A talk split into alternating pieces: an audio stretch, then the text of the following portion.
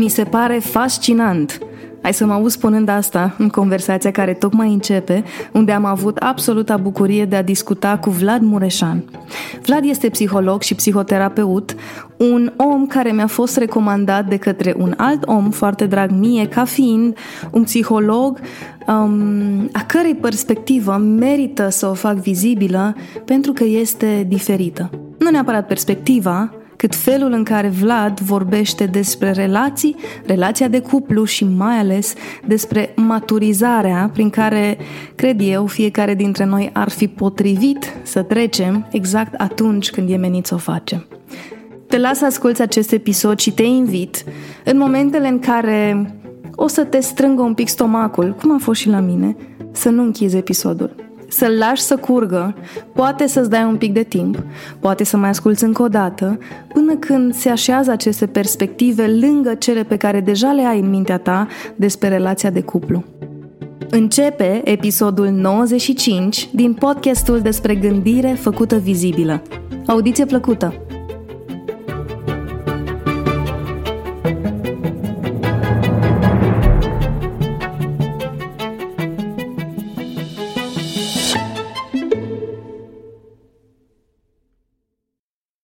Îți mulțumesc că ai acceptat invitația mea, Vlad.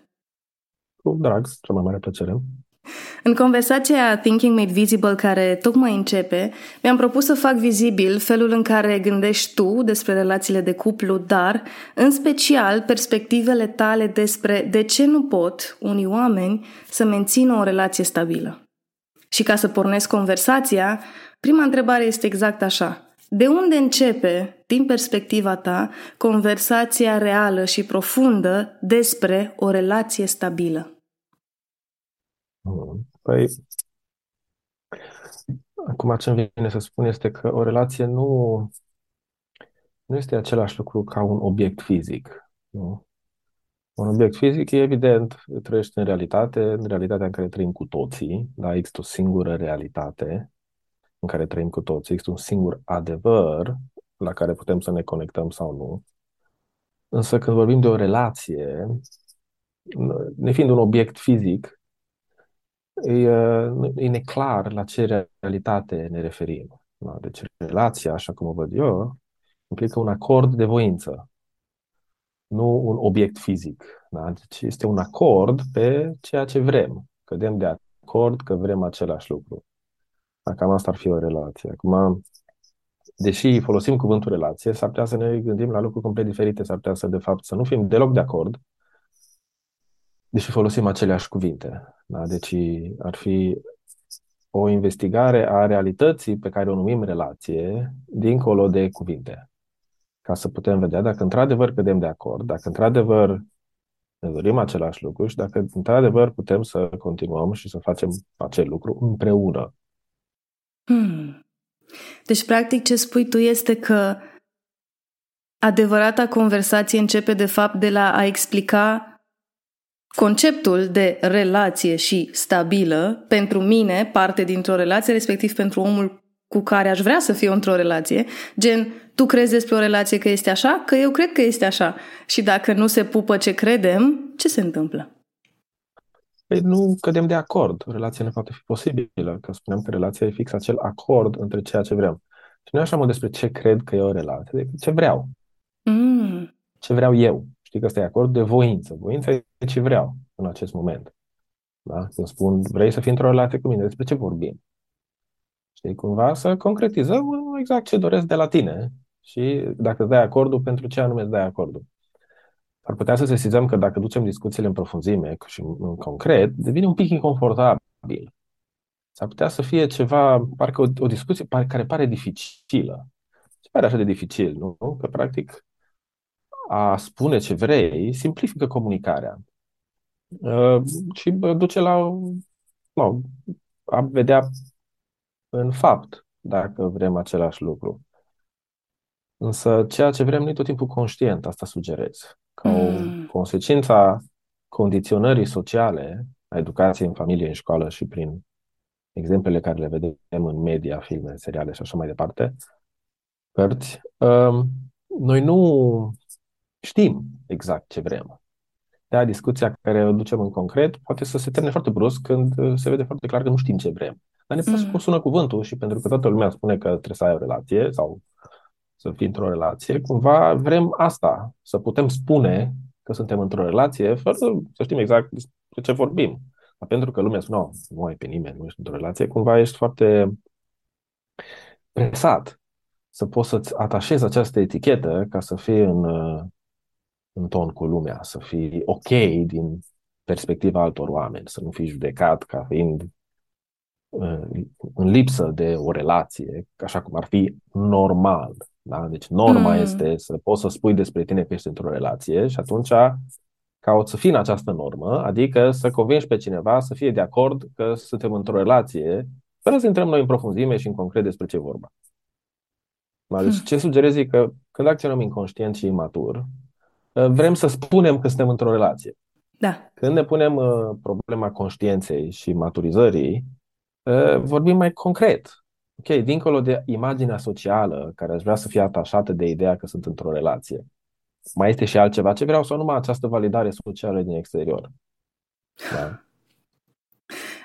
Gestul meu este, um, pentru aceia care nu ne vedeți, am făcut un gest de oh my god, cât sens are, pentru că mă gândeam cum o fi să dorești relația ca să ai validarea din exterior, când tu relația o trăiești numai în interior, să zic așa, la tine acasă exact. și atunci tu iei o decizie de vreau să zică lumea despre mine că sunt într-o relație, să fiu în normă și de fapt la tine acasă tu îți dai seama de fapt eu nu chiar voiam să fiu. Asta înseamnă relație?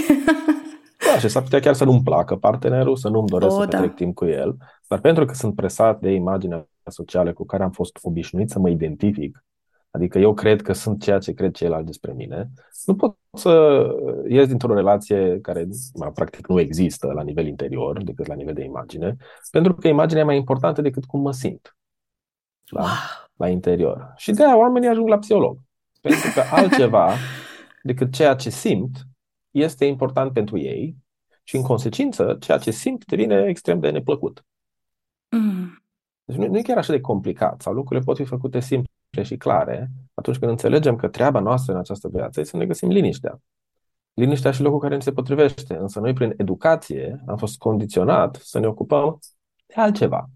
Nu de cum ne simțim în interior, nu de liniștea propriei conștiințe, nu de echilibru propriei sensibilități, ci de valorizarea exterioară. Cum spune lumea că ești în competiția asta pentru acea presupusă valoare. Da? Adică ești superior, ești inferior, cum te compari cu ceilalți, din niște criterii care nu reflectă ceea ce simți. Auzindu-te vorbind acum, îmi amintesc acum câțiva ani, um, niște cunoștințe de ale mele care au făcut un contract între ei doi, ca și um, parteneri într-un cuplu, un contract, cred că a fost și scris, în care fiecare a scris ce vrea să se întâmple în acea relație, ce vrea de la celălalt partener și ce e dispus să ofere. Și mi-amintesc că în jur, oamenii care am auzit despre asta eram cât de tranzacțional. Iubirea n-ar trebui să vină așa, din suflet, să o simți, să știi, știi. Cum știi că e persoana potrivită? Știi. Așa se spune în filme. Și mi-amintesc contextul lor despre cât de intrigant a fost pentru mine să zic Mie mi se pare că s-ar putea să fie chiar fain să fii atât de asumat și conștient de tine încât să poți să faci o listă cu ce vreau și ce nu vreau, câte ore vreau pe săptămână să le petrec cu tine. Ce înseamnă timp de calitate împreună? Poate pentru mine înseamnă că mergem la film și pentru tine înseamnă că mergem la spa. Și mi s-a părut Bun. interesant asta și te întreb pe tine. Pentru mulți dintre noi, crescut cu happy end-ul de la Hollywood, pare tranzacțional. Este tranzacțional să așezi relațiile în felul ăsta? Păi depinde, că e o definire. Deci punerea pe foaie nu e neapărat în sine o idee rea. E vorba de, adică dacă e vorba de concretizare, eu sunt de acord. Însă ce iese din această concretizare s-ar putea să nu fie fain. Mm. Deci, întrebarea ce vrei este doar o întrebare. Răspunsul vom vedea, că eu pot să spun, eu vreau bani. Eu vreau o imagine socială. Aia vreau. Și atunci asta punem pe foaie. Deci nu întrebarea e problema, ci răspunsul. Și nici răspunsul nu e problema, ci adevărul pe care acel răspuns îl relevă despre cine sunt și ce vreau. Deci faptul că punem pe foaie, e ușor inconfortabil, spuneam la început, că când ne discutăm în concret despre lucrurile astea și le punem pe foaie, un pic inconfortabil, se pare că e o recunoaștere inconfortabilă a ceea ce vrem de fapt. Și de ce? De ce este atât de inconfortabil să punem în concret? Pentru că ceea ce vrem este lipsit de integritate. Pentru că ceea ce vrem este dubios, spus pe românește. Mm. Adică vrem controlul. Da? Vrem să te comporți într-un anumit fel, adică ca și cum mai fi un roboțel. Da? Vreau să faci niște lucruri, indiferent ce simți să faci, indiferent cine ești și care e adevărul tău interior. Da? Vreau să îmi dai niște lucruri și vreau să ofer în schimb cât mai puțin. Asta e o relație de profit, de nu? Așa, abordare capitalistă fără scrupule. Nu? Investiția cea mai profitabilă implică să dai cât mai puțin și să primești cât mai mult. Asta vrem Așa. de multe ori. Uh-huh. De e foarte inconfortabil să, când pune întrebarea ce vrem. Nu? Pentru că începem, începem să ne dăm seama că suntem un pic cam uh, osomani hmm. în ceea ce vrem. Știi? Deci, de fapt, întrebarea că... relevă despre noi, nu despre relație. Exact. Ah, de exact. asta doare. Sigur că ne, da, și ne ascundem. Ne, ne este un pic frică să fim dezvăluiți în intențiile noastre reale. Ce vrem cu adevărat. Da, și să nu uităm că relaționarea în istorie nu era o treabă despre iubire și fericire și Așa creștere e. împreună, ci era o chestie de supraviețuire care implica un control și de multe ori o exploatare la nivelul femeii, da? istoric, din păcate, în realitatea asta trăim, și purtăm cu noi toate aceste incorectitudini ale strămoșilor noștri, sub o formă mai conștientă sau mai puțin conștientă. Da? Și de aia spun că discuția despre ce vrem uh, o, o, o, o ascundem în spatele unor clișee sau unor generalități care să nu ajungă la adevărurile urâte legate de ce vrem. Hm. Și atunci, procesul ăsta de maturizare, care înseamnă o psihoterapie făcută corect din punctul meu de vedere, și o relaționare în condiții de onestitate și libertate. Și o să, o să mai discutăm despre de ce consider că asta e singura relaționare care poate funcționa pe termen lung. Uh, va scoate la suprafață chestiile incorrecte pe care le vreau, ceea ce, dacă decid să mă maturizez, uh, înseamnă că le voi lăsa la o parte. Adică dacă recunosc că ceea ce vreau este să te controlez pentru a te folosi, zic ok, renunț la asta renunț la acest obiectiv. Dacă îmi dau seama că frustrarea mea, de exemplu, vine din faptul că tu nu te supui pretențiilor mele, atunci renunț la pretențiile mele, nu consider că frustrarea mea este justificată și că merită să acționez controlat de această frustrare. Deci încep să mă investighez în motivațiile mele, în ceea ce vreau și când descoper că ceea ce vreau este incorrect, este dubios, este exploatativ și manipulativ, o las la o parte. Astfel mă maturizez, devin dintr-un hoțoman, dintr-un hoț, un om cinstit. Da? Hmm. Și un om cinstit poate să spună foarte clar și privind în ochi ce vrea. Nu? Uite ce vreau, nu mă ascund în spatele clișeilor și discuțiilor uh, vagi. Ci pentru că ceea ce am făcut înainte este că m-am cunoscut în profunzime în motivațiile, în dorințele mele profunde și am renunțat la tot ceea ce era incorrect, pot să spun relaxat și direct ceea ce vreau. Dar asta este experiența celui care s-a maturizat, celui care a renunțat la manipulare, control, ipocrizie, exploatare. Și poate să spună lucrurilor ușor pe nume. E o abordare foarte simplă, foarte directă și care nu implică niciun fel de conflict. Cum descrii tu o relație stabilă? Păi să vedem exact care e partea stabilă. Știi? Că asta și e. afirmația asta, asta e. Cu, cu stabilitatea. Ce vreau eu să fie stabil? Știi? Și până la urmă, da, înțeleg că e un acord de voință și stabilitatea se referă la faptul că vrem același lucru. Dar ce vrem? Când vrem să ne manipulăm, să ne controlăm, asta nu are cum să fie stabil, că din, din start este incorrect. Și normal că celălalt nu va vrea să fie manipulat. În schimb, dacă vrea să manipuleze, va fi așa ca un fel de ipocrit în care nu vreau să fac ceea ce... Dar vreau să fiu lăsat să, să o fac. Da, și asta e, asta e de fapt conflictul. Este competiția pentru puterea de a supune voința celuilalt. Uh-huh. Da? Pentru că altfel un conflict e foarte simplu. Avem, vrem lucruri diferite. Nu? Conflictul este că eu vreau un lucru, tu vrei alt lucru. Conflictul presupune că amândoi insistăm ca cealaltă să facă ceva ce în esență nu vrea. Este o incompatibilitate, este o, un aspect pe care nu-l avem în comun. Nu este parte din relație. Dacă relația e un acord de voință, se referă numai la lucrurile pe care cădem de acord. Da?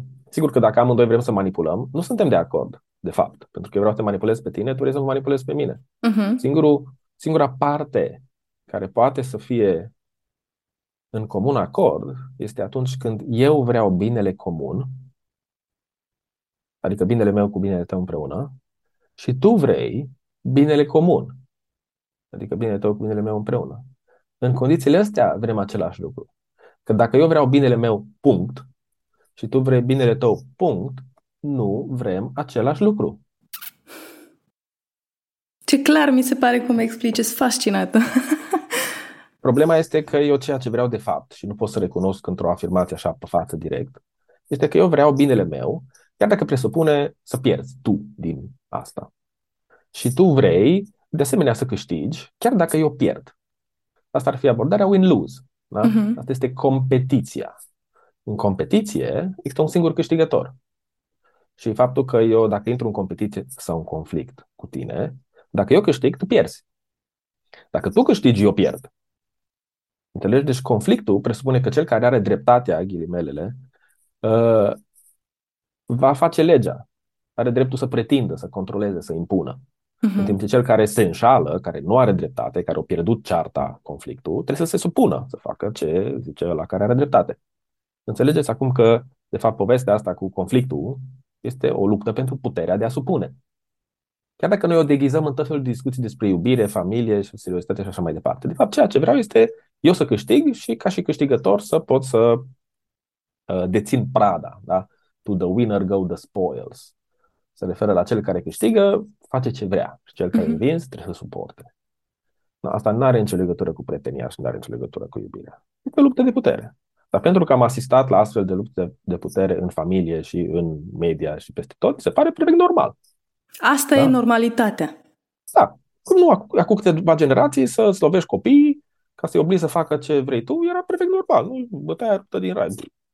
Deci nu era nicio problemă. Și începem să ne trezim așa treptat că, de exemplu, violența fizică nu e ok. Da? E un pas în față. Pasul următor și violența non-fizică este, nu este ok. Dar încă n-am ajuns la concluzia asta. În continuare considerăm că ați forța un partener sau un copil să facă ce nu vrea este perfect acceptabil. Aici Dacă să revin la întrebare. Da. Că, că, de fapt, nu, te rog, te rog, mi-a plăcut foarte mult cum ai zis și următoarea mea întrebare era exact asta. Este stabil ceva pentru că e pe termen lung sau este stabil pentru că eu și partenerul meu mă simt stabil în relație? ce e păi, stabil, păi, de fapt? Păi hai să vedem că noi, de fapt, ce vrem și nu putem spune pentru că e dubios, da? este incorrect, lipsit de integritate, uh-huh. este că vrem să fim stăpânul.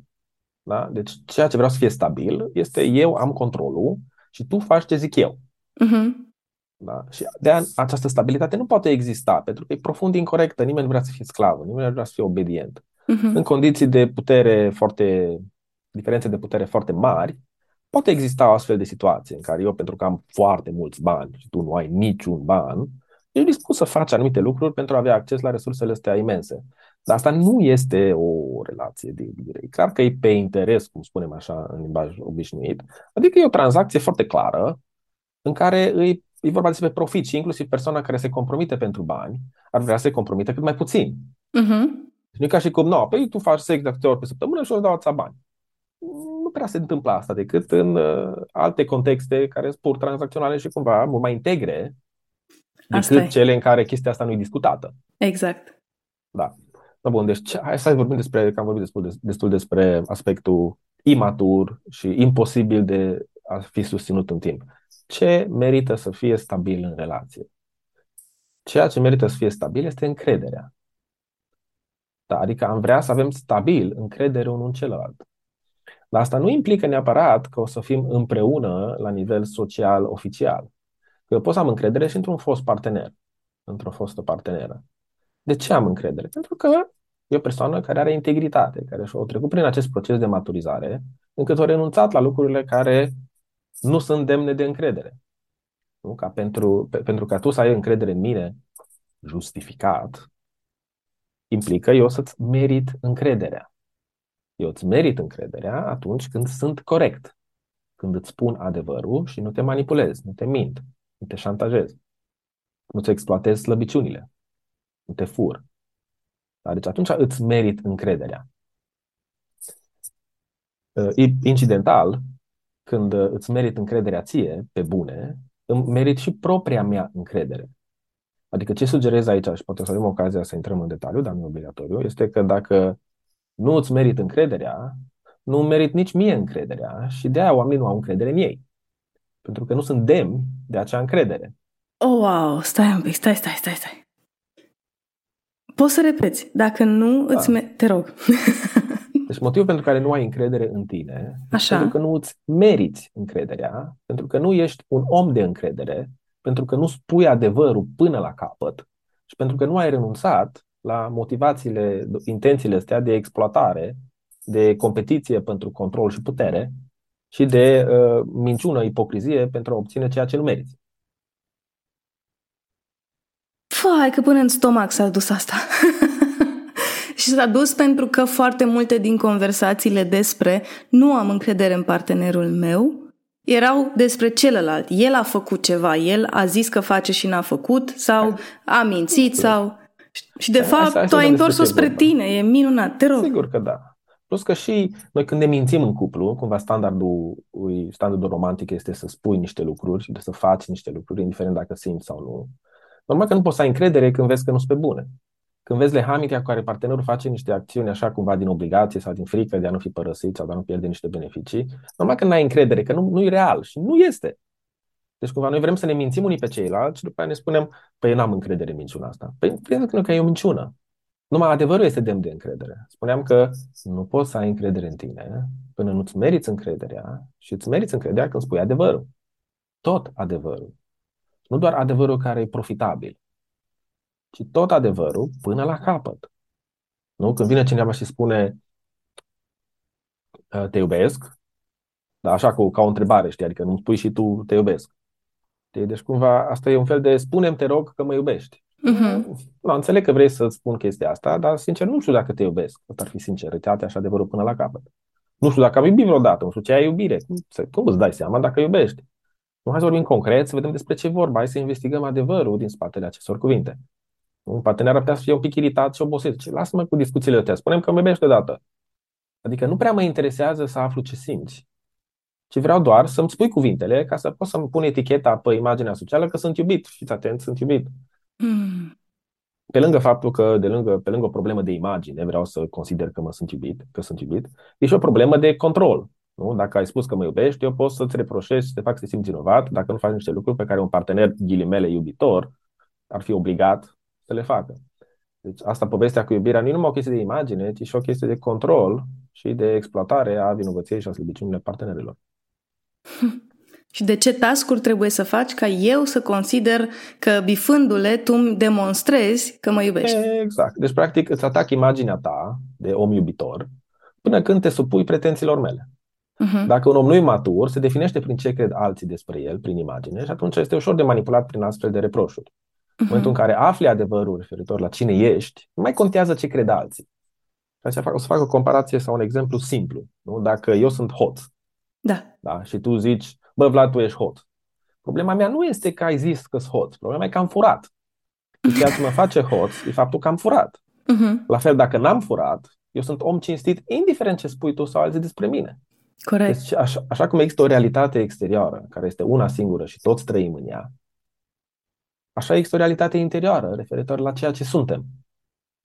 Și această realitate poate fi cunoscută astfel încât să ai încredere în ceea ce știi despre tine. Nu numai să încerci să proiectezi o imagine care dă bine, fără să știi cine ești. Oamenii care nu au încredere în ei, putem să operaționalizăm lipsa de încredere și altfel. Putem spune că nu se cunosc. Știi? Uh-huh.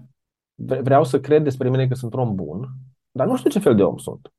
Poate sunt un om bun, poate nu sunt un om bun. Eu nu mă încerc să demonstrez o imagine, nu vreau să aflu adevărul.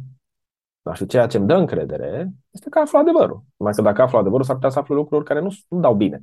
Dar e tot adevăr, știi, pot să zic. Da. De fapt, îmi dau seama că eu manipulez în cuplu. Că sunt ca un fel de mafiot relațional în care șantajez și ameninț ca să obțin ce vreau cu forța. Asta nu e o chestie ușor de recunoscut și nu-i plăcut să afli asta despre tine, dar începe să-ți explice de ce ai conflicte și probleme în toate relațiile, unde greșești. Deci, cumva, adevărul nu este plăcut prima dată când îl auzi, dar este cel ce te eliberează de confuzie, de suferință și de singurătate. Din experiența ta în psihoterapie, care este, dacă există un moment în care o relație devine stabilă între doi oameni? Ce trebuie să se întâmple să se așeze această stabilitate, începe să mă enerveze cuvântul ăsta, de relație stabilă, pentru că nu-mi dau seama dacă vrei să te simți tu stabil tot timpul în aceleași stări exact. sau la ce se referă ea de fapt. Exact. Dar, Dar care e momentul ăsta? Te rog. Așa, nu, nu, nu relația e stabilă. Ok. Pentru că relația poate fi orice. Așa e. Ci, ci încrederea să fie stabilă. Ok, încrederea. Hai să facem încrederea stabilă. Bun. Ce trebuie să se întâmple într-o relație ca încrederea să fie stabilă în acel context? Da, păi trebuie să fie două principii urmărite până la capăt. Cele două principii sunt sinceritate. Uh-huh. Înseamnă, până la capăt înseamnă sinceritate radicală. Spun tot adevărul. Da. Și o să discutăm și despre cum spun adevărul și de unde știu că ceea ce spune adevărat. Și al, al doilea principiu este libertatea. Libertate totală. Fără excepție. Până la capăt. Hmm. Observ că deja simți un pic de anxietate care apare. Da? Și sigur că asta e procesul de maturizare, implică niște frică, frica pierderii iluziilor despre sine, iluziilor despre viață și iluziilor despre ceilalți. Așa începem să ne conectăm la realitate și să avem încredere că ceea ce știm și vedem este adevărat. Dar implică procesul ăsta de renunțare la iluzii infantile, care pe alocuri e dureros. Nu? Că e un pic uh, șocant, așa, un pic uh, ne trezește la o realitate într-un mod așa mai neplăcut uneori. Uh-huh. Visele noastre pot fi aparent plăcute, dar doar vise. Uh-huh. Vorbeam despre um, aplicat concret ceea ce ai zis tu acum într-o conversație cu o prietenă care spunea ne iubim foarte mult, dar ne-am dat seama că ne dorim lucruri diferite, respectiv ea își dorea familie și copii, el nu. Și a zis, e mult mai greu să te separi de un om pe care îl iubești, pentru că înțelegi că el nu vrea copii și tu vrei copii, decât să te desparți de un om care te-a înșelat sau ți-a greșit cu ceva. Pentru că cel pe care ți-a greșit, ai motiv să spui, în standardele mele, tu ai greșit, deci te rog să pleci. Dar dacă îl iubești pe omul celălalt și separarea se întâmplă din adevărul de eu asta vreau și, mă rog, bănuim că știe că asta vrea sigur fiecare dintre părți, a zis că ei se pare că e mult mai dureros să te separi în contextul în care te separi cu adevărul pus pe masă. Că e mai ușor din măști. Mă, eu nu eu nu sunt de acord cu perspectiva asta. Te rog, asta. asta voiam să te întreb. foarte multe probleme și foarte multe asumții greșite sunt în această perspectivă. Acum, sigur că vorbim așa deja second hand, știi? Și dacă da. ar fi prietena ta aici, aș aștepta să văd ce întrebări îmi pune, știi? Deci n-aș, n-aș intra cu forța. Că există și o perspectivă din asta și uneori utilă de a băga toate adevărurile așa și o rămâne pe spate. Dar eu prefer cumva zona proximă de dezvoltare, știi? Adică ce întrebări ai, e locul în care mintea ta e deschisă pentru o perspectivă nouă. Dacă nu ai întrebări, gata, am încheiat discuția. Dar dacă sunt întrebări, înseamnă că totuși ceva te pune pe gânduri și acolo ești dispus să completezi cu ce îți lipsește. Da, um, în situația asta, eu aș spune, aș, aș începe abordarea așa din perspectiva psihologică și aș spune, mai dacă ceea ce simți este disconfort, neplăcere, suferință, eu n-aș spune că acționez corect. Emoțiile mm. nu sunt boli. Emoțiile nu sunt uh, probleme de îndepărtat. Emoțiile sunt semnale de înțeles. Este feedback. Durerea. Durerea fizică. Nu este o boală. Dacă băga mâna în foc, e important să te doară ca să scoți mâna. La fel și aici. Tu când simți suferință, nu? Înseamnă că acționezi într-un mod greșit. Ții mâna unde nu trebuie. Și treaba ta este să interpretezi sentimentul respectiv corect nu să uh, ignori ca și cum uh, nu contează.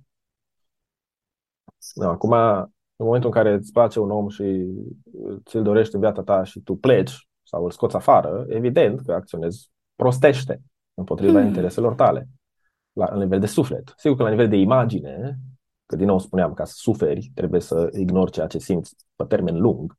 Noi lucrăm la depresie și anxietate ani de zile ca să ni le creăm în oh. conștiință. Deci, tu ai muncit mult la depresia aia, nu e ca și cum uh, ai făcut-o de azi pe mâine. Eram convinsă că o să spui lucrăm ani de zile ca să vindecăm și tu ai zis cu totul altceva. Minunat, noi. absolut minunat. Vindecăm într-o secundă, în momentul în care renunțăm la munca absurdă și prostească pe care am făcut-o pentru imagine și nu pentru sufletul nostru. Da? Păi dacă ți îți place compania unui bărbat, de ce ai plecat de lângă el? E absurd. E foarte simplu și foarte evident. Nu pentru că îmi doresc copii. Păi se pare că nu-ți dorești copii. Sufletul tău spune că îți dorești bărbatul ăsta. Să spune sufletul ăsta. Atunci e irrelevant, pentru că planurile mele, ambițiile mele sociale implică povestea cu poza de pe șemineu în care eu am doi copii și toți zâmbim drăguț la cameră. Și eu cred că asta îmi lipsește mie. Și pe a da un șut în fund unui, unui om care mi oferă ceva valoros și pe a zic, mă simt singur și mi dor de el. Oare de ce? Oare de ce? Hmm. Pentru că nu știi ce vrei cu adevărat. Ești condiționat în funcție de uh, uh, poveștile sociale și ai pierdut contactul cu sufletul tău și tot ce faci este împotriva sufletului tău. Da. Și o să fie câțiva ani buni în care o să suferi și după aia poate o să te trezești. ce se întâmplă în acele relații de cuplu în care partenerii nu reușesc să mențină o relație stabilă. Adică am intrat în relație, am construit ceva care conștient, inconștient, imagine sau dorință reală, merge câteva luni, dar nu depășește un anumit nivel și... Asta e că n-ai de unde să știi unde da. se ducă o relație. Hotărârile noastre pentru că vreau o relație serioasă sau din potrivă, vreau ceva casual, că vreau pauză și vreau numai friends with benefits sau știu și eu ce, asta toate sunt povești.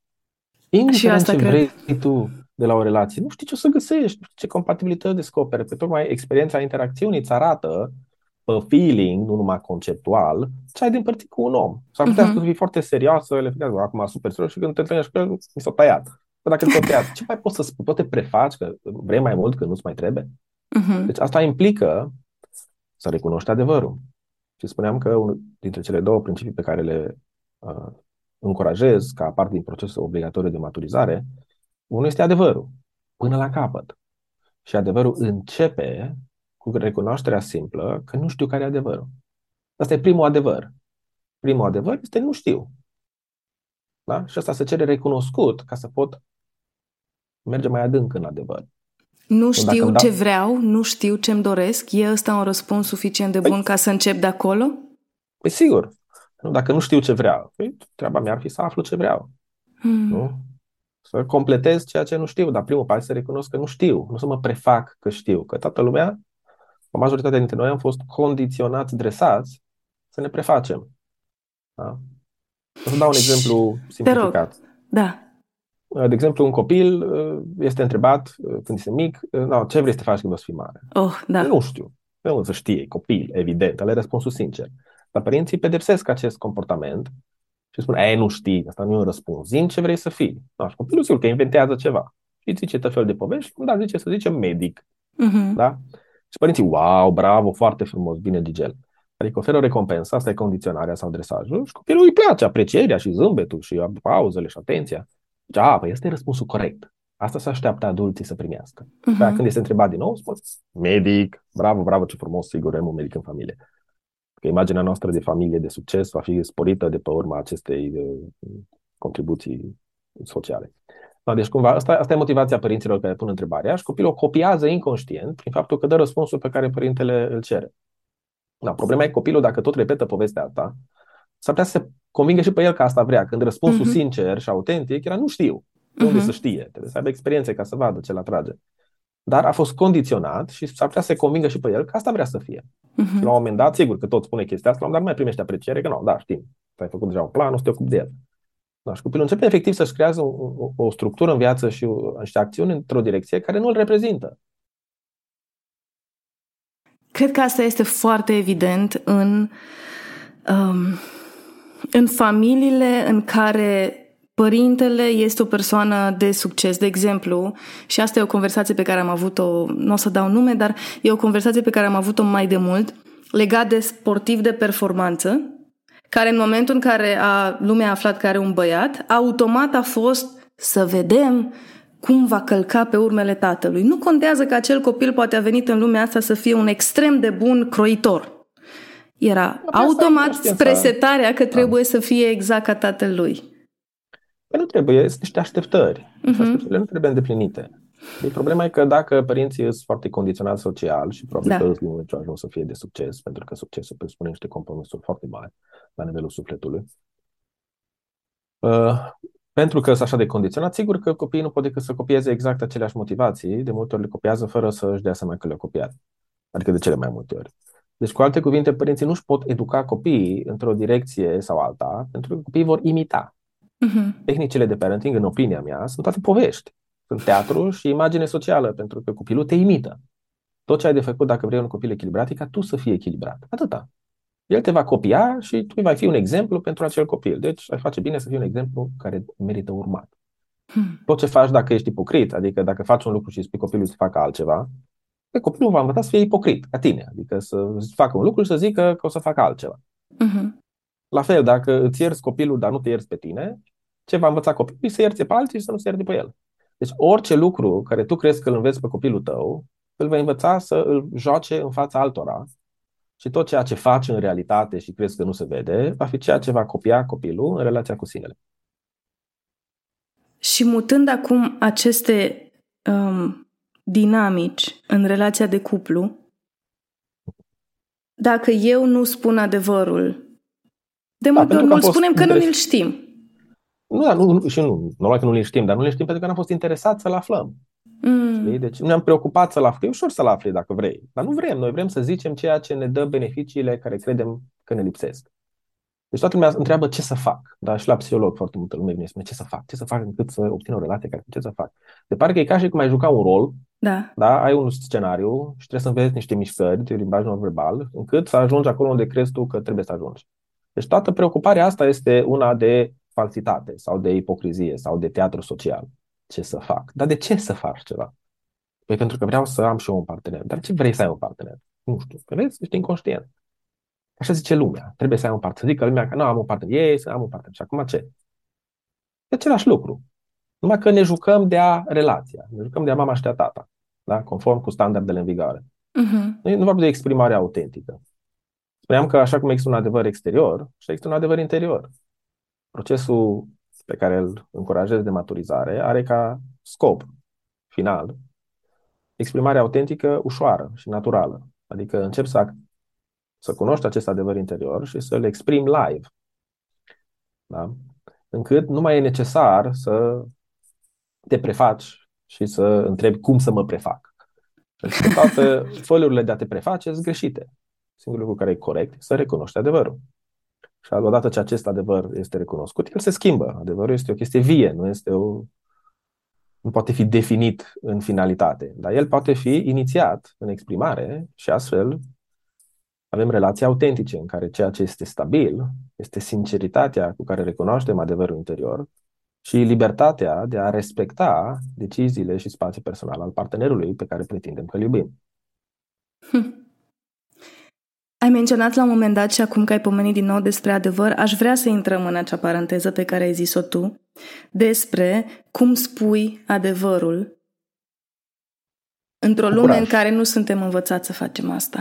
Nu că nu suntem învățați, suntem pedepsiți aspru când o, Dacă când o spunem facem. adevărul. Așa e, da. Da, ai nevoie de curaj să înfrunți toate aparentele pierderi la nivel exterior, imagine și beneficii, pentru acel câștig interior de încredere în sine justificată, da? devin demn de propria mea încredere, mi-o merit, și liniștea care vine cu experiența exprimării adevărului. Că dați seama că numai adevărul există. În măsură ce ai curaj și uh, îndrăznești să-l spui, observ că te însuflețește, îți dă energie vitală.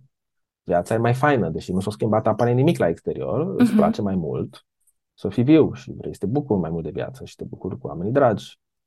Îți Împreună. place de tine. Nu, nu așa mult îți place de tine, cât te bucuri cu tine. Știi? Deci nu, Ah. nu implică o valorizare. Că asta, asta, e, asta e, de fapt, mecanismul prin care suntem uh, dresați și ținuți în inconștiență, mecanismul valorizării. Uh, nu, nu că îți place de tine, nu, nu te mai preocupă întrebarea. Și pur și simplu te bucuri de tine și te bucuri și de alții, dar asta e o finalitate departe pentru noi. Deci, inițial e normal să nu-ți placă de tine și să vrei să-ți placă de tine mai mult și e un început. În cele din urmă vei depăși această, acest proces de valorizare cu scopul de a recunoaște adevărul, pentru că adevărul nu implică o valoare. Adevărul nu este bun sau rău. Adevărul doar este. Pentru că numai adevărul sau realitatea există. Orice altceva nu există. Eu pot să judec realitatea ca fiind bună, că îmi convine conform cu planurile, așteptările, pretențiile mele, sau pot să zic că e rea realitatea, adevărul, că nu e conform cu ce m-am așteptat sau am vrut să iasă, dar toate astea sunt legate de așteptările și proiecțiile mele. Judecata e din prisma unor proiecții mentale. Mhm. Adevărul doar este. De animalele nu suferă, nu? Animale când dau de mâncare și sunt la căldură, bliss.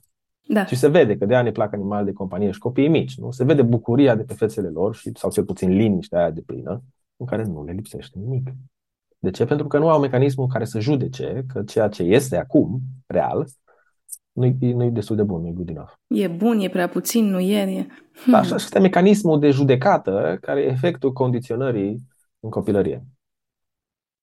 Când am vorbit despre a face acest episod, am zis că mi-aș dori foarte tare să ducem conversația înspre experiența bărbaților care nu reușesc să susțină relații pe termen lung, relații stabile, cum le-om numi, și îmi doresc să, să ducem conversația de aici încolo spre experiența bărbaților, pentru că, unu, um, eu am auzit de tine de la un bărbat, unu, și doi, pentru că îmi pare că sunt prea puține conversațiile despre nevoile bărbaților, care eu cred și ei, la fel ca multe femei, dar e mai ușor să vinzi programe de vindecare emoțională femeilor ca o deschidere mai mare, dar eu cred că și bărbații au nevoie să adreseze mai des conversațiile despre eu ce vreau legat de nivelul relațiilor.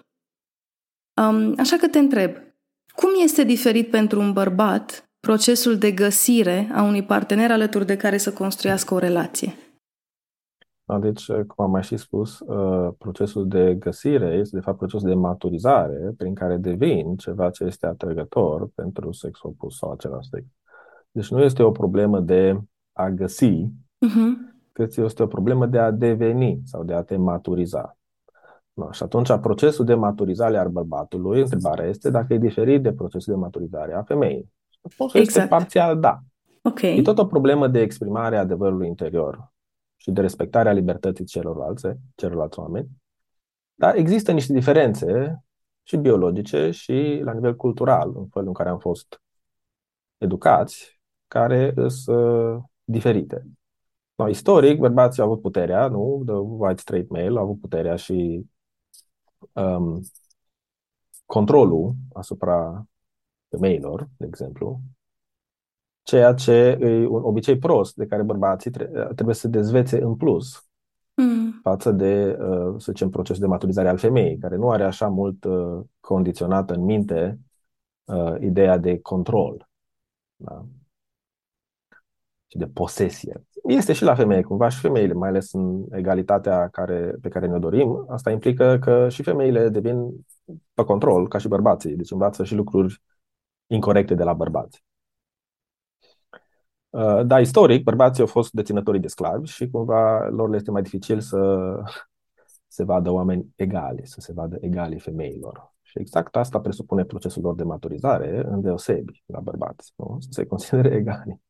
femeilor. Hmm. Da, ceea ce este dificil pentru uh, um, care e cuvântul arhetipul de bărbat alfa, care, acum am dau ochii peste cap ca să știe și ascultătorii noștri, care vrea, ca de, vrea de la femei supunere. Da?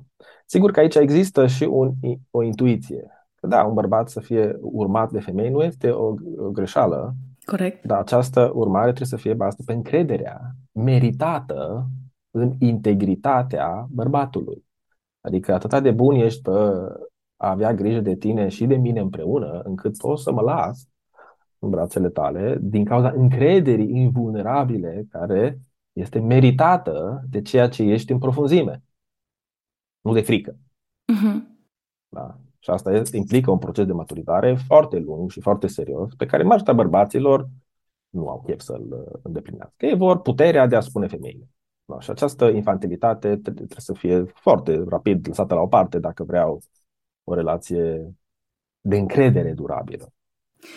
Să recunosc ca bărbat că ce-mi doresc este să supun femeia, este parte din adevărul pe care mulți dintre noi nu-l căutăm, nu-l știm. Și atunci, pentru mulți bărbați care ascultă acum să le spui asta ar fi vorbești prostii, eu nu vreau așa ceva, eu îmi iubesc partenera sau eu știu să iubesc o femeie. Și atunci te întreb, cum, din perspectiva ta de psiholog, cum îi deschizi unui om, unui bărbat, mintea la nu te ambala că nu dă nimeni tine cum că ai fi un om rău, dar ascultă un pic ideea de nevoia de a supune femeia. Cum deschizi o asemenea conversație, că mie mi se pare foarte provocator? Femeie, când te trezești prins în conflict, Da. asta este conflictul. Conflictul este pentru puterea de a supune. Spun că tradițional bărbații au fost mai mult pe direcția asta, dar și femeile fac chestia asta. Că de aia când ne certăm, doi oameni vor să supună. Amândoi. Uh-huh. Amândoi sunt pe control. Că dacă unul dintre ei nu este pe control, conflictul s-a încheiat, că n-ai cu cine te certa, nu poți fi Exact. singur. Da. Deci cineva trebuie să-ți răspundă la încercarea asta de a controla. Prin propria încercare de a controla. Eu pot să spun, nu, ești liber să crezi și să nu, faci ce simți tu că e mai bine pentru tine. Nu vreau să faci ceva ce nu simți. Știi? Păi aceea vrei să spui că nu-ți pasă, deci vezi cum ești provocat. Da. Deci cumva atunci când respecti libertatea cuiva, ești acuzat evazie nația ta, că în speranța că te face să te simți vinovat sau rușinat și să ripostezi pentru a-ți apăra imaginea. Dacă nu intri în jocul ăsta, ești liber și autentic și viața este simplă și plăcută. Pe efectul procesului de maturizare pe care îl recomand. Sigur că inclusiv dorința de a controla femeia vine din niște, din niște neînțelegeri, din niște frici pe care bărbatul vrea să și le abordeze.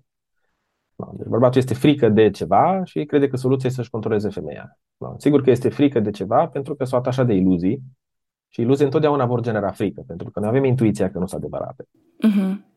Știi? Și atunci, modul prin care eu mă eliberez de frică încât controlul să nu mai fie uh, soluția aparentă necesară, este că caut adevărul ca și bărbat. Caut adevărul despre mine, ca bărbat, caut adevărul despre femei, ce sunt ele în esența lor, nu? de ce mi-este frică și, de ce, și ce anume încerc să obțin prin control. Dar asta e o discuție de profunzime care necesită uh, vulnerabilitate și o relație bazată pe încredere totală, lucru care e mai degrabă, din păcate, o treabă în psihoterapie. Uh-huh. Pentru că noi suntem foarte imaturi și foarte speriați, încercăm să controlăm. Și atunci nu putem avea încredere în partener, nu putem avea discuțiile astea sincere între noi. Uh-huh. Însă în cadrul, de exemplu, terapiei în cuplu, în rarele cazuri în care ea funcționează, eu încurajez o asemenea discuție radicală și sinceră ca să vadă ei, în compania mea, cum se face și să aibă curajul să o continue și după ce termină ședința. Cei care se sperie foarte mult de această sinceritate nu discută sincer în cuplu și uh, nu, nici nu prea au șanse Uh-huh. să aibă relații de încredere durabilă. Vezi că acum am schimbat un pic afirmația Da. ca să fie foarte clar ce este durabil. Uh-huh. Nu relația este durabilă, că pot și într-o relație de control și manipulare să fie durabilă, că îți, Da. Îți, îți sporești și eficientizezi controlul asupra partenerii și nu mai poți să plece și atunci e durabilă. Uh-huh. Dar uh, nu despre asta vorbim, ci despre încrederea durabilă. Îți pare ție, ca uh, psiholog, psihoterapeut care ai lucrat și cu uh, bărbați doar și cu cupluri, că este mai dificil să deschizi um, ochii și mintea unui bărbat decât să deschizi ochii și mintea unei femei în, a, în a-și dori, în primul rând, să caute, să înțeleagă acest adevăr profund sau în felul în care Nu. să tot ajungi la adevărul profund. Nu, Eu nu consider că sunt diferențe referitoare la cât de pregătiți sunt pentru psihoterapie uh, bărbații și femeile. Și hai Mă să spun bucur și de tare ce. că spui asta, mă bucur tare, tare că spui asta, te rog.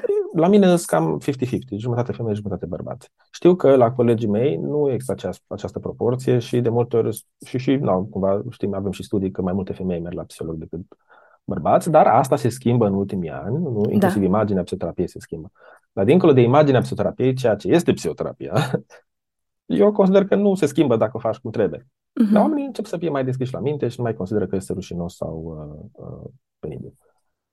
Sigur, să recunoști adevărul poate să fie de făcut, dar este un proces foarte bun de maturizare. No, dacă să răspund la întrebare, de ce nu există diferențe între bărbați și femei în legătură cu disponibilitatea lor de a beneficia de pe terapie sau de a se maturiza?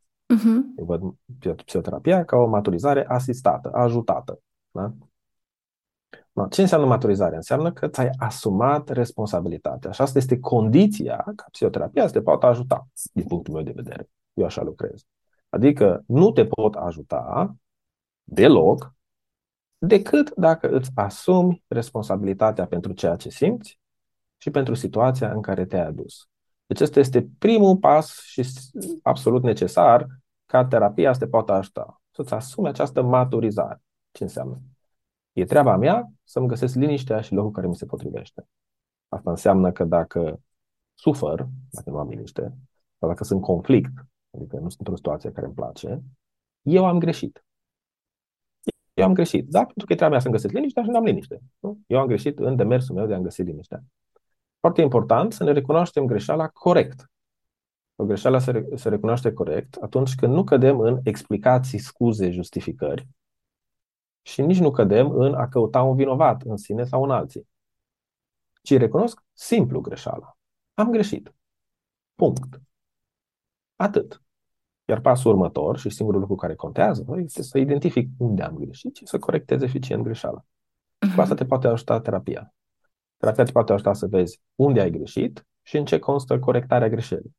Câte vreme nu recunoști că tu ai greșit din moment ce nu ești acolo unde vrei, nu poți să fii ajutat. Nu se poate. Deci dacă ne asumăm responsabilitatea, adică dacă recunoaștem că noi am greșit, putem fi ajutați cu a corecta greșeala. Și asta pot să ofer cu maximă claritate și eficiență. Dar dacă nu recunoști că ai greșit, nu poți să faci nimic. Ești blocat. Până când recunoști că tu ai greșit, dacă tu nu te simți bine. În relațiile de cuplu, și asta este ceva ce am discutat și cu mai mulți um, prieteni bărbați de-ai mei, cumva la nivelul societății, acest uh, con- concept care ne strică de cap, să zic așa, Există m- frazele care spun că într-o relație de cuplu femeia este cea care tinde să fie anxioasă, ea e cea care își dorește relația și e speriată să-l piardă pe celălalt și fuge după el și stă, se agață de el și bărbații tind să fie cei care au comportamentul și atașamentul evitant. Eu, în discuțiile cu prietenii mei bărbați, am găsit de multe ori perspectivele lor despre, de fapt, și eu sunt anxios, numai că atât de mult mi s-a pus în cap că eu sunt ăla care trebuie să fiu evitant, încât mă prefac aș fi. Dar realist vorbind, eu abia aștept să-mi scrie sau să mă sune ea sau, uh-huh. sau să-mi zică, uite, hai să ne petrecem weekend împreună, dar eu nu fac niciun pas că eu trebuie să fiu acela evitant. Cum vezi tu dinamica asta anxios-evitant și din experiența ta, simt bărbații într-adevăr că nu-i drept că li s-a pus eticheta asta de voi sunteți evitanți, voi nu aveți voie să simțiți anxietăți și vulnerabilități și... Da, deci observ cum mecanismul de condiționare atribuie roluri diferite pentru femei și bărbați. În esență, uh-huh. suntem la fel, cu anumite totuși diferențe, dar nu la nivel de, de genul ăsta. Deci, sigur că când suntem atașați de iluzii, ni le vom proteja, fie prin uh, victimizare fie prin uh, reproș sau prin resentimente, amenințări. Deci, uh, mecanismul de apărare al iluziilor este poate diferit educat în bărbați și în femei, dar problema atașamentului de iluzii e aceeași. Și de asigur că nu contează cum încercăm noi să compensăm o iluzie, ci căutarea adevărului ne eliberează de orice fel de compensări. Fie că sunt anxios și mă agăț, fie că sunt furios și mă îndepărtez, ă, nu, nu prea contează. Știi? Deci eu sugerez că e o singură soluție la toate problemele. Și este adevărul și libertatea duse până la capăt. La maxim la cât pot să reduc în momentul prezent. Sigur că sunt diferențe. Că nu e ok ca un bărbat să plângă ipotetic și atunci trebuie să mă ascund și să mă prefac că nu plâng. De altă parte, nu e ok ca o femeie să fie independentă și să discute singură și atunci trebuie să prefacă un fel de Uh, căprioară neajutorată ca să nu intimideze bărbații care trebuie să... și așa mai departe. Deci toate, toate niște clișee și niște arhetipuri care nu au legătură cu ceea ce suntem la nivel de adevăr interior și intimitate. Da? Sigur că avem momente de slăbiciune, avem momente de siguranță și este firești, așa cum apar, ele pot fi înțelese. De întrebarea nu este cum să mă prefac sau ce să fac ca să nu mai simt. Uh-huh. Întrebarea este de ce simt și ce semnal vrea să-mi transmită emoția cu care mă confrunt, astfel încât emoția care în realitate este un mesager să poată pleca după ce a fost primit mesajul. Mi-a plăcut că ai menționat intimitatea pentru că eu cred că mulți bărbați în intimitatea lor vorbesc altfel cu ei decât lasă să se vadă în realitate și tocmai de asta vreau să te întreb.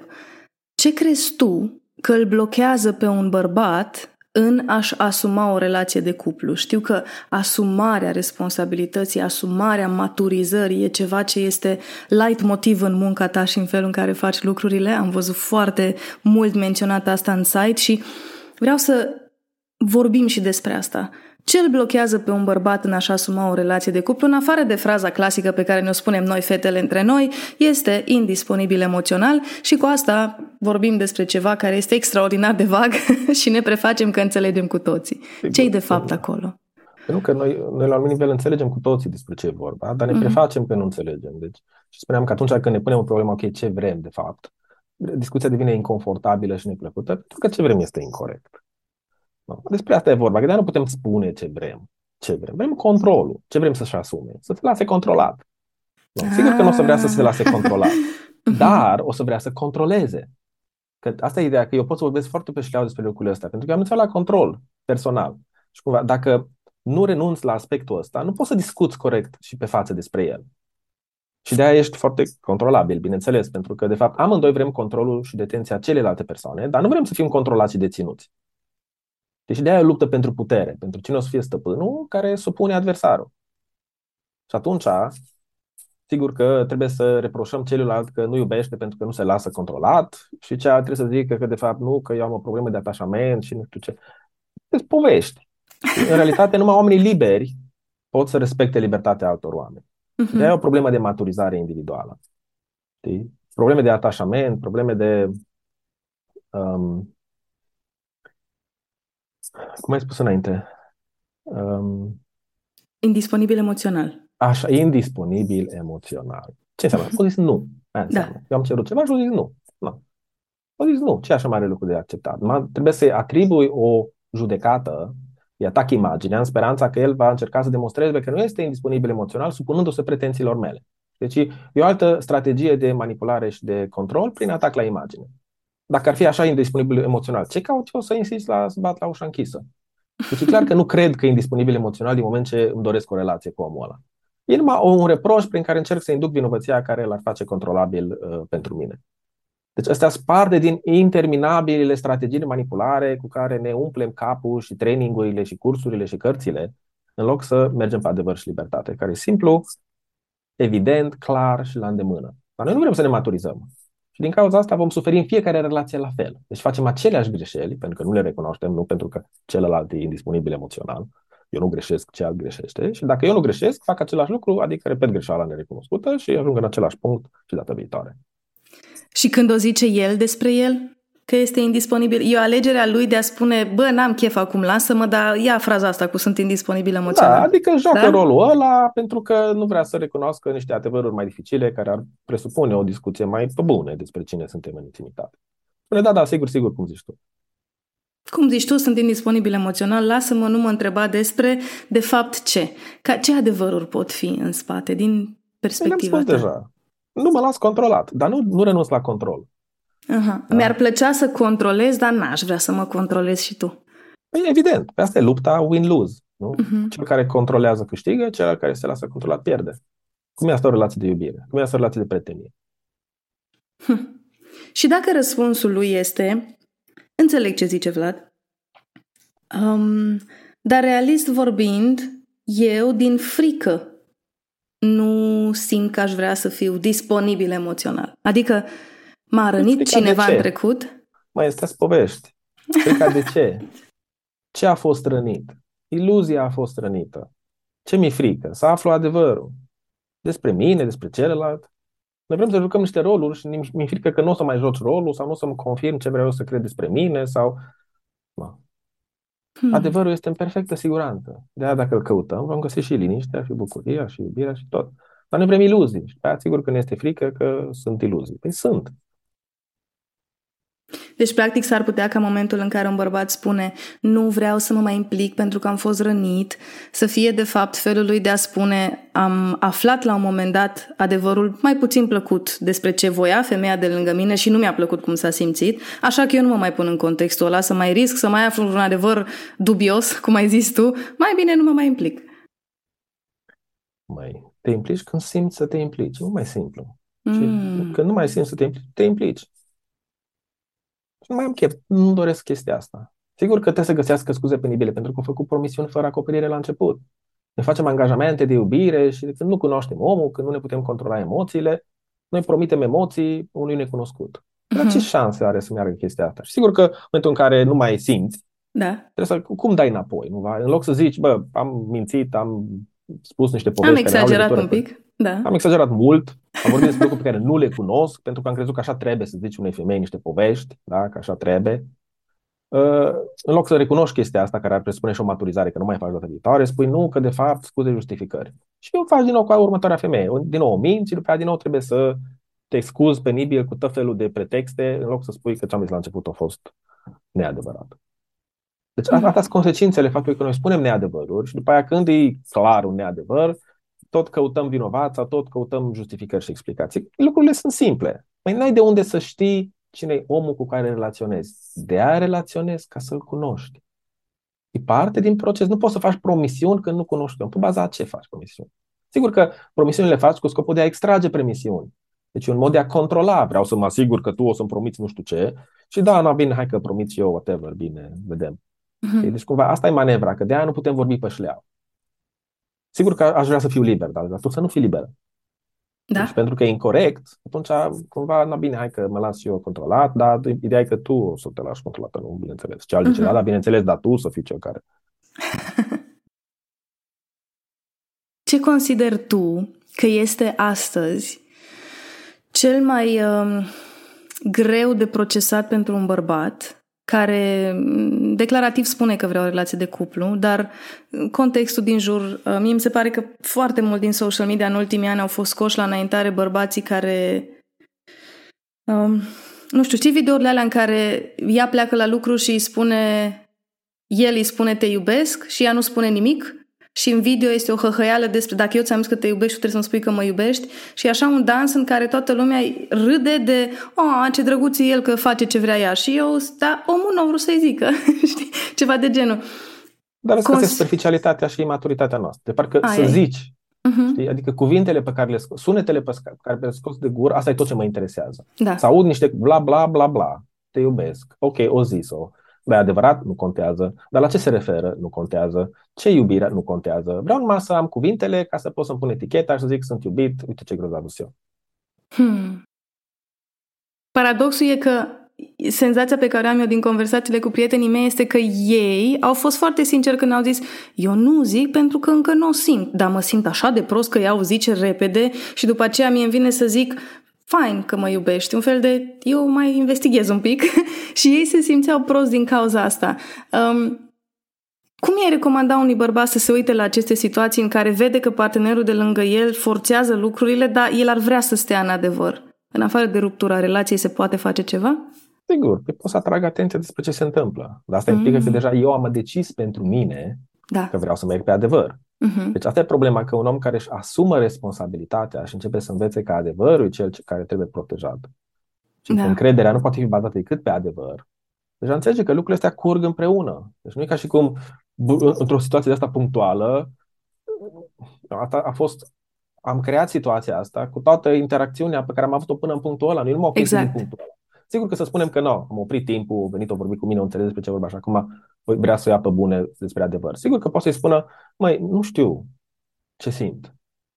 Nu știu ce iubire, sincer. Am tot zis și eu cuvânt, am tot vorbit și cu femei și cu toată lumea, am tot zis cuvintele, dar nu știu la ce se referă. Nu știu dacă e iubire. Vrei numai să-ți spun cuvintele?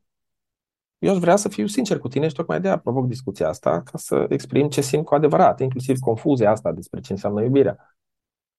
Eu asta vreau, o chestie pe bune, bastă pe încredere și sinceritate radicală cu tine, ca să ne conectăm la nivel de ființe, nu la nivel de imagine și de validări. No. Hm. Asta, no, aș putea să-ți spun, dar vrei să-ți spun un lucru pe care nu știu dacă îl simt?